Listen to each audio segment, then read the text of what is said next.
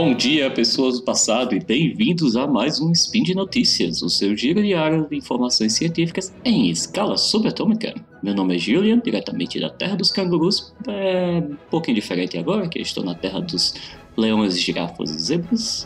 E hoje, dia 12 Gaia do calendário Decatrian, queridinho Terciantes, e dia 30 de julho do calendário Gregoriano, temos mais um Engenharia, a Vida e tudo mais. E hoje vamos revisar o tema de próteses médicas de muitos espíritos atrás. E no programa de hoje temos metatribomateriais adicionam capacidade de sensoriamento a implantes de coluna espinhal. A equipe desenvolve biobactérias que usam bactérias para gerar energia por semanas. Roda a pinheta. Speed Notícias.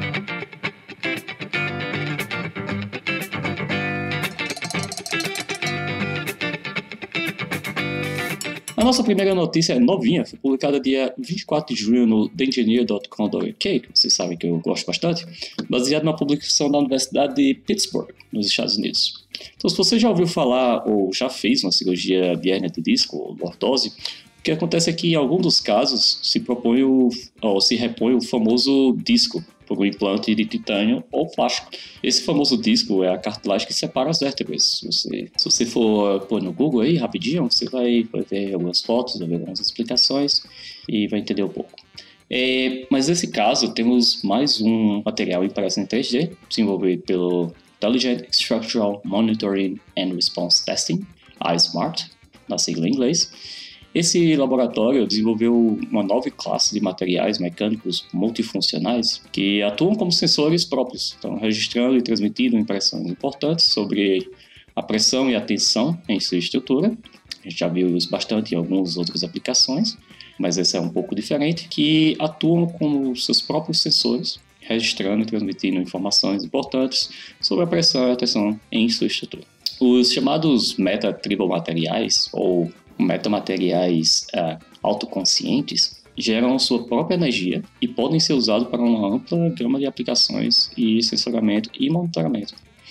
Então, o material é projetado para que, sob pressão, que é o, como acontece na nossa coluna, ocorra uma a eletrificação de contato entre seu, suas microcamadas condutoras e dielétricas criando uma carga elétrica que retransmite informações sobre a condição da forma do material. Então, se você é um, uma malha 3D, então se você comprimir, eles vão diminuir o campo magnético e vão é, registrar essa informação e que vai dizer qual a forma que o material está naquele momento. Então, além disso, herda naturalmente a sintonia mecânica dos metamateriais padrões. Então, a energia gerada usando o seu mecanismo de nanogerador trevoelétrico incorporado elimina a necessidade de uma fonte de energia separada. E um chip registra dados sobre a pressão sobre o disco, que é importante indicador da cura da, da, dos problemas coluna que você tem naquele momento. Então, os dados podem ser lidos não invasivamente ou só apenas usando um, um scanner de ultrassom portátil e por ser uma impressão 3D, esse disco pode ser facilmente modelado e impresso para atender as diferentes formas de coluna de cada usuário. Então é, é bastante personalizável.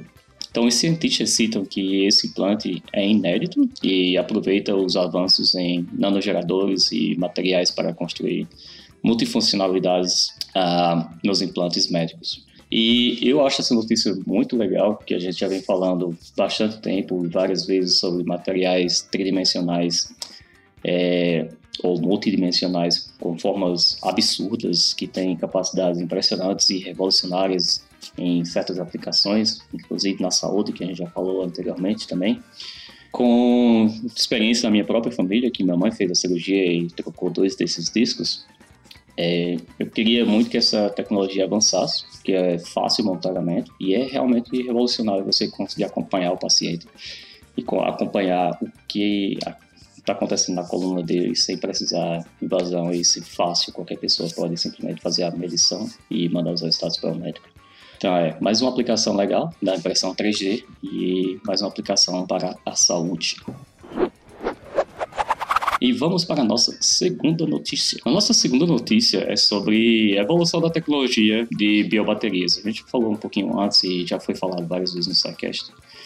É, essa notícia foi publicada no site Explore no dia 22 de junho. À medida que nossas necessidades tecnológicas crescem e a internet das coisas uh, conecta cada vez mais nossos dispositivos e sensores, uh, de descobrir como fornecer energia em locais remotos tornou-se um campo de pesquisa em bastante expansão.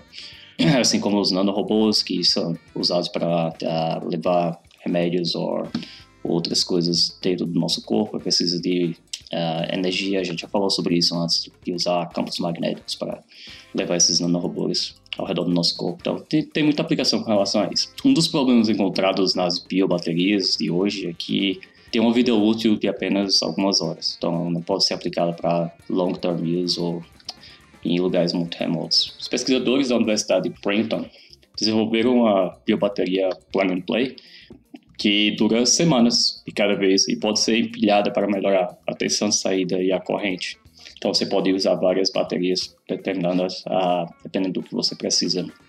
Então as baterias anteriormente desenvolvidas pelos pesquisadores tinham duas bactérias que interagiam para gerar a energia necessária, mas essa nova interação vão ter três bactérias, três tipos de bactérias em camadas verticais separadas. Então, tipo, imagina um prédiozinho de três andares, cada andar um tipo de bactéria diferente. Então, a bactéria fotossintética gera alimentos orgânicos que são usados como nutrientes para as outras bactérias que estão no, no andar de baixo. E no primeiro andar, no fundo, estão as bactérias produtoras de energia ou de eletricidade propriamente dita. E essas bactérias da camada do meio do segundo andar gerarão alguns produtos químicos para melhorar a transferência de elétrons também. Então é tudo uma combinação entre esses três tipos de bactérias.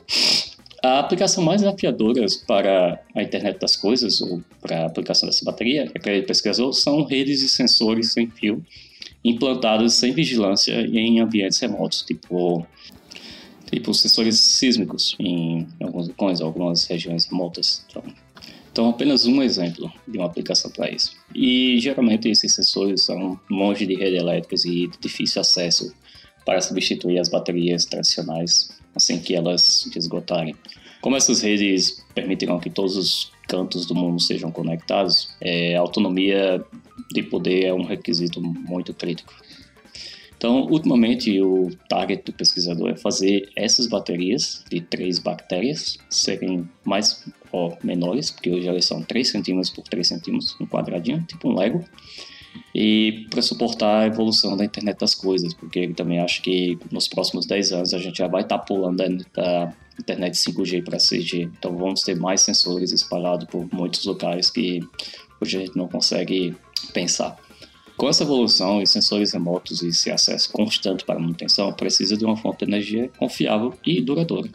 A gente já comentou aqui, como eu falei no começo, várias vezes no Deviant, tanto é, artigos, spins, sidecasts, o quanto é importante a bateria para a evolução dos, da tecnologia e o quanto a tecnologia está sendo é, segurada por conta da evolução da bateria. Então, todo o resto do sistema está evoluindo muito rapidamente, porém as baterias não têm evoluído tão rapidamente quanto. Então, muitas pesquisas estão focando no desenvolvimento de baterias e está tendo muito investimento com relação a isso porque é necessário. E qualquer notícia nova, qualquer desenvolvimento novo nesse sentido é bastante interessante, é bastante observado com cuidado por todo mundo no setor, porque é, é o que vai fazer a, a nossa tecnologia avançar. É o, vai ser o famoso pulo do gato para as próximas evoluções que teremos. E por hoje é só, pessoal. Lembro que todos os links comentados estão no post. Deixe lá também o seu comentário, elogio, crítica ou dicas. Lembro ainda que esse podcast é possível acontecer por conta do seu apoio no patronato do SciCast, também no Patreon, Padrim e no PicPay. Um grande abraço de canguru e até a próxima.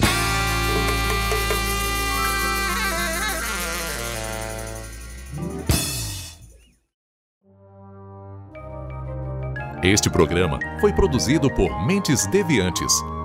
deviante.com.br.